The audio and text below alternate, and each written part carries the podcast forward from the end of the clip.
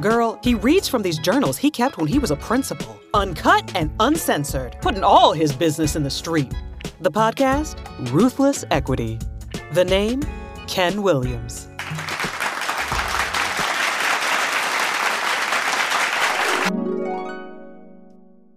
We've made some breakthroughs this week in terms of PLC implementation. Each team developed SMART goals in the areas of reading and math.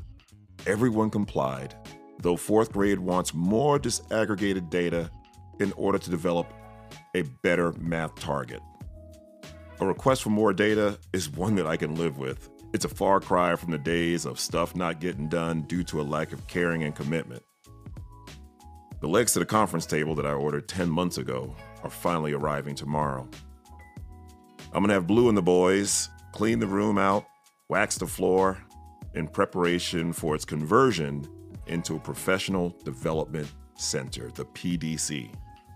I'm excited about teachers having a space other than their classrooms to collaborate. I need to find out how to make the room wireless so we can really leverage the technology and use it to our advantage.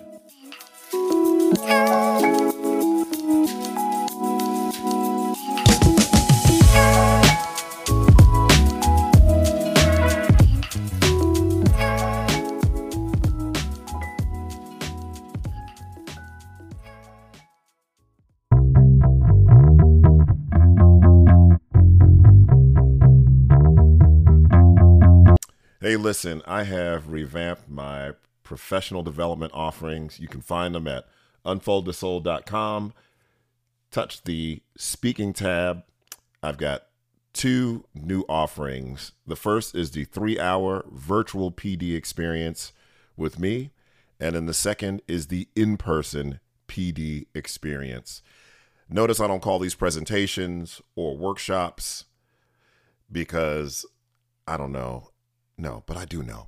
I've gotten to a point in my career. One, my confidence is at an all time high. I know equity like no one else. I know how to make it practical, tangible, meaningful.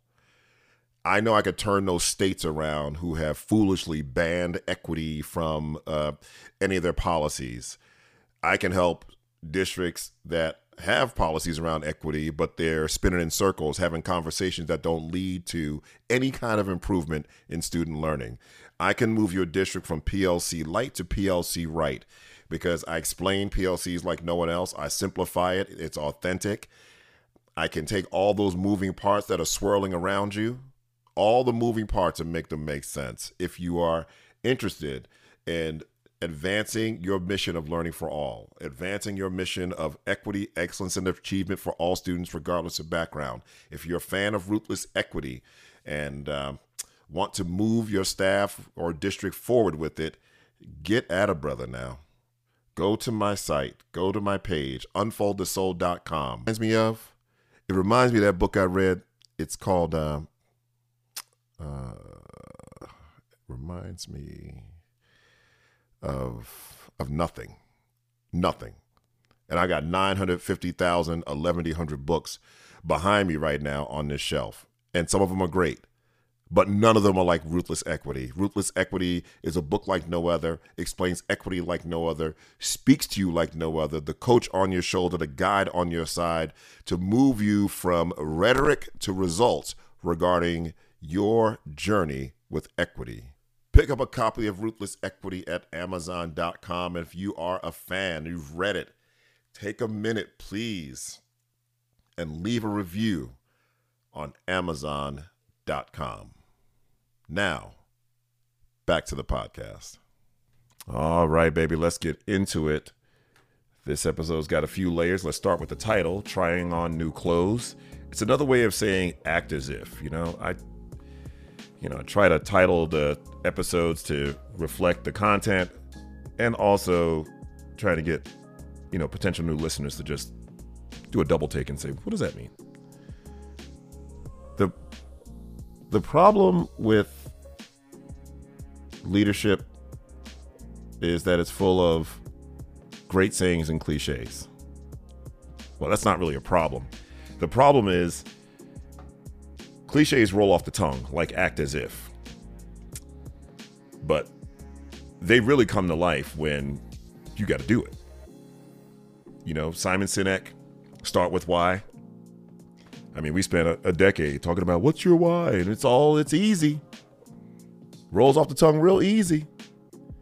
Till that why gets, you get kicked in the teeth, or you're at a crossroad where you get to go down one path that's the antithesis of your why, but it's easier and it's attractive and people are encouraging you, and then you got that why.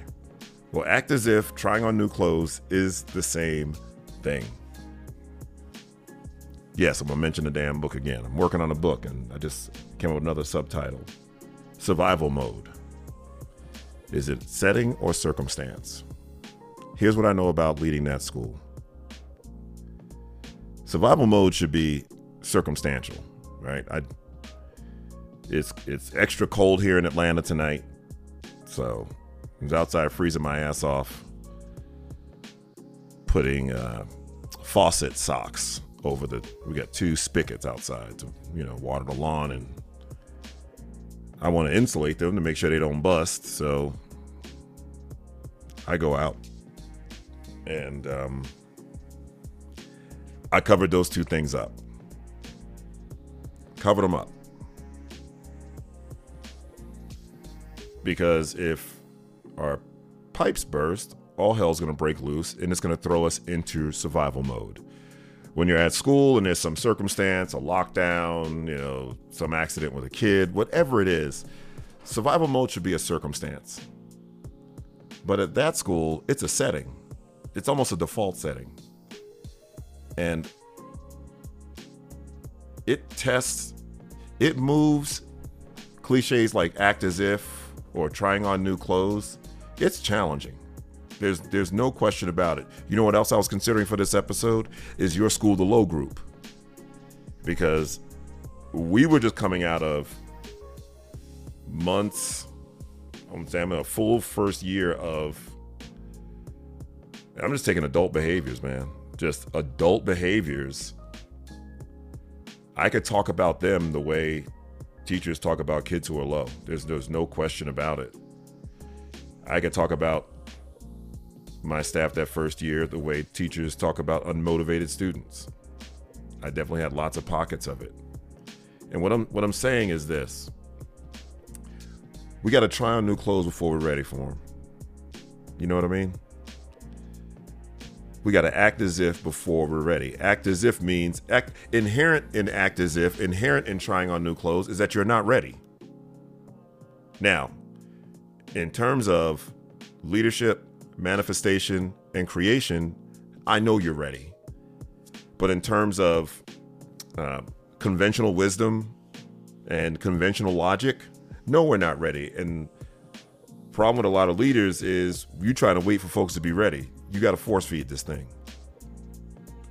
You come to our school the day I wrote this journal entry and come up with 47 legitimate reasons why we don't need to be bothered with no damn PLCs at this time.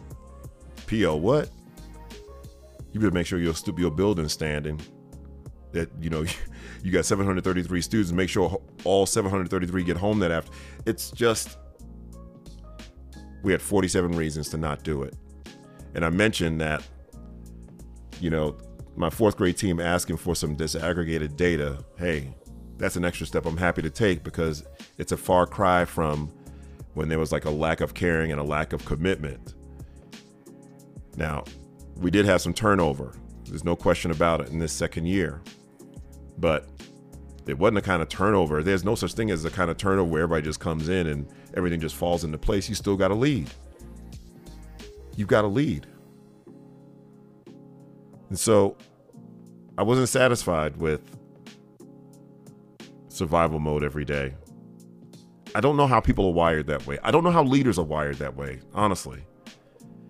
Um, as I'm working on this new project, one of the driving principles, you know, one of the one of the allies that work in our favor is I just have like public conviction.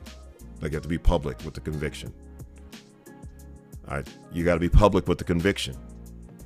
Now, behind closed doors, we're all convicted. Behind closed doors, I want a six pack like Taye Diggs. And I need to talk softer because the reason I don't have a six pack like Taye Diggs is because I never say it loud enough for my wife to hear.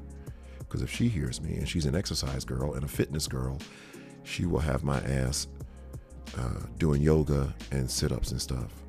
And so I'm whispering right now because I say I'm convicted, but I'm not really convicted. You get what I'm saying? I can always turn back and turn away from it and come up with one more excuse why I didn't sit down and hit that damn Peloton like I should have. Now, one thing I was convicted about was my leadership. I don't care what the circumstances at your school is. One, I know mine will rival it. But two, it doesn't matter. You still have to cast a vision about a place we are trying to go, a place that, uh, an ideal future we're working to create.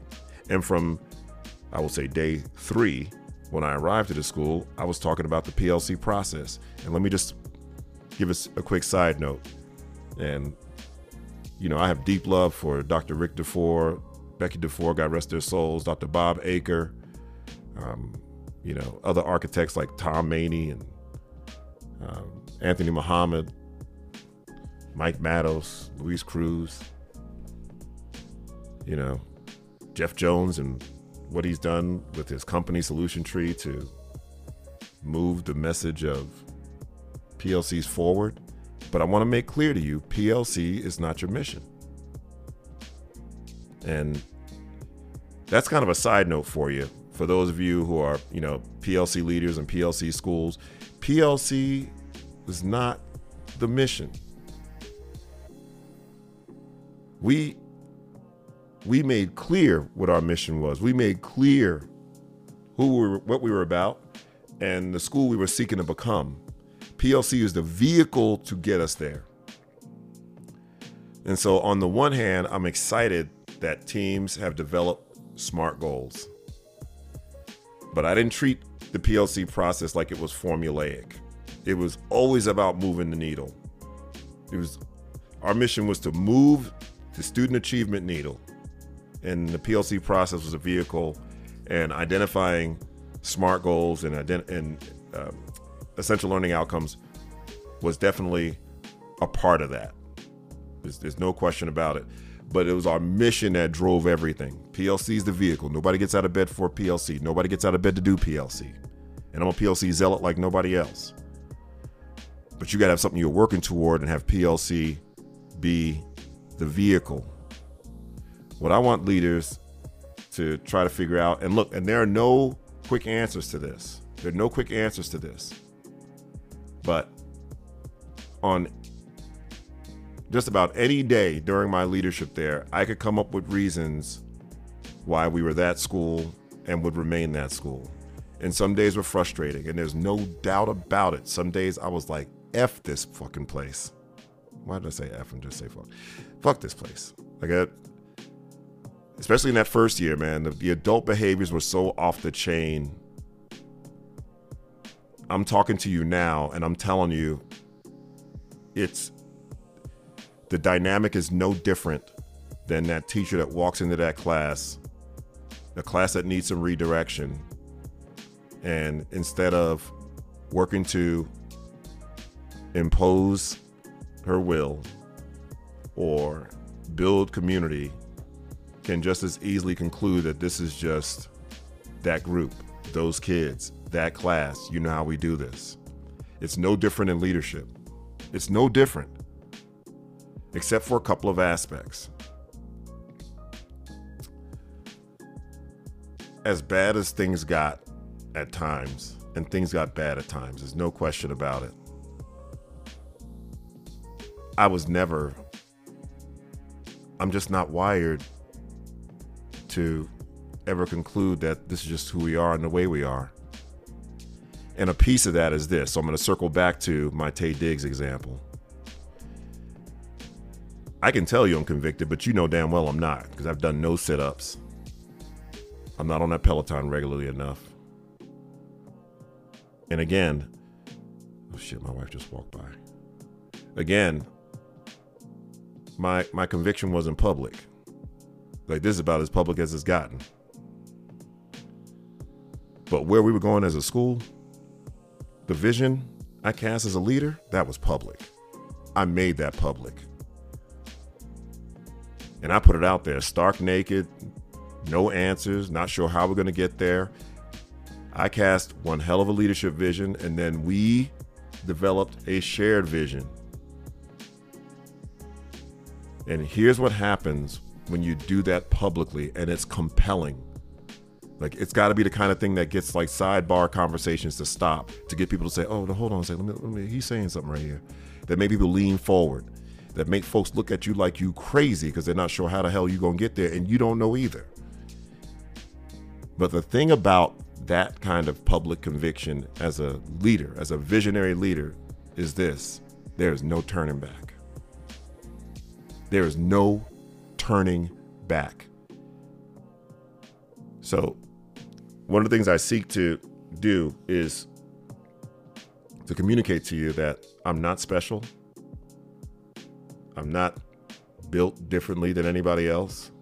Everything I talk about is universal practice. Everybody has access to it. Visionary leadership is a piece of that.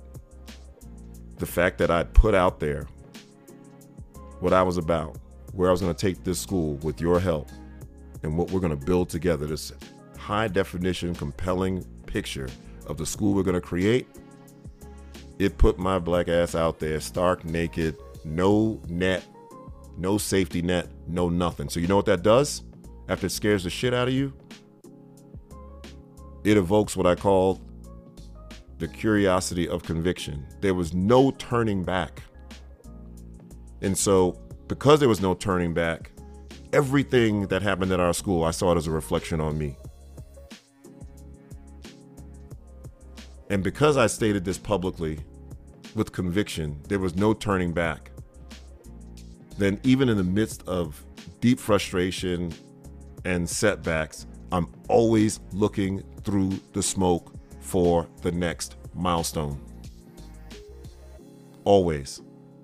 And again, it's not because I'm special. I wasn't great at a whole lot of things. But a part of it was as a visionary leader, I put myself out there with an audacious vision that once stated publicly, you cannot turn away from. And that is going to awaken creativity, innovation, focus, drive in you like you have never felt in your life. But you don't get that by sticking seven toes in. You don't get that by peeking up under right the corner of the carpet to see what's happening. You don't get that through a damn uh, uh, a, a two week trial period. You don't get to try this out. You got to put it out there.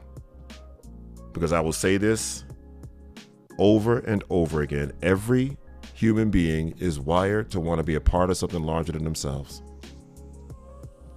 And while we were catching hell on these days and it's one step forward, three steps back, I wanted every staff member in that building to envision me driving a bus and them wanting a ticket on that bus.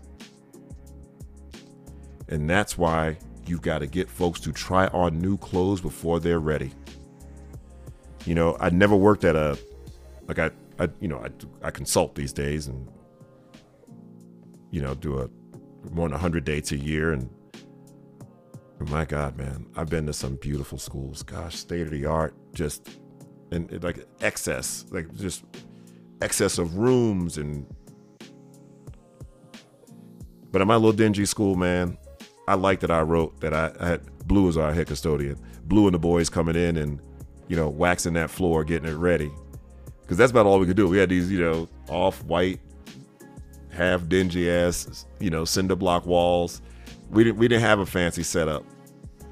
I just found a room that, yeah, ordered a a brand new conference table and some new chairs and wanted Blue and the boys to, to wax that floor so you could see yourself in it. So when they walked in there, they felt like they were somewhere else. And that's a piece of it. Inside that school, where at times all hell's breaking loose, we're still one of the poorest performing schools in the district. if not still the poorest performing school. And yet we've got to act like a high performing school. We've got to act like we are the difference, like we are the ones that matter most, that the greatest leveraging arm for student improvement is inside the building, the adults. And so we had to try on some new clothes. And I'm telling you, the eyes of my staff, they, they lit up when they walk in that room, man. You just feel a little extra professional, baby. And that's what acting as if, that's what trying on new clothes is about. And it takes a visionary leader to do it. But you gotta you gotta force that hand because our systems do not do not till the fertile soil from which visionary leaders grow. If anything, our systems destroy visionary leaders and visionary leadership. And principals oftentimes are left managing survival mode. I want you to be better. You can be better. The power is right there. There's no question about it. Share this podcast with someone, listen to it with someone, discuss it with someone. Reach out to me if you need some counsel, advice, or an ear. I'm going to encourage you to start with the crown, not with the kid. And I'm going to end with a quote that I made every one of my students memorize. And I say over and over again, often at the end of my professional learning sessions, and that is there is no chance, no destiny, no fate that will circumvent, hinder, or control the firm resolve of a determined soul. I'll see you next week. You've been listening to the Ruthless Equity School Leadership Podcast with Ken Williams. For more information about Ken, visit ruthlessequity.com.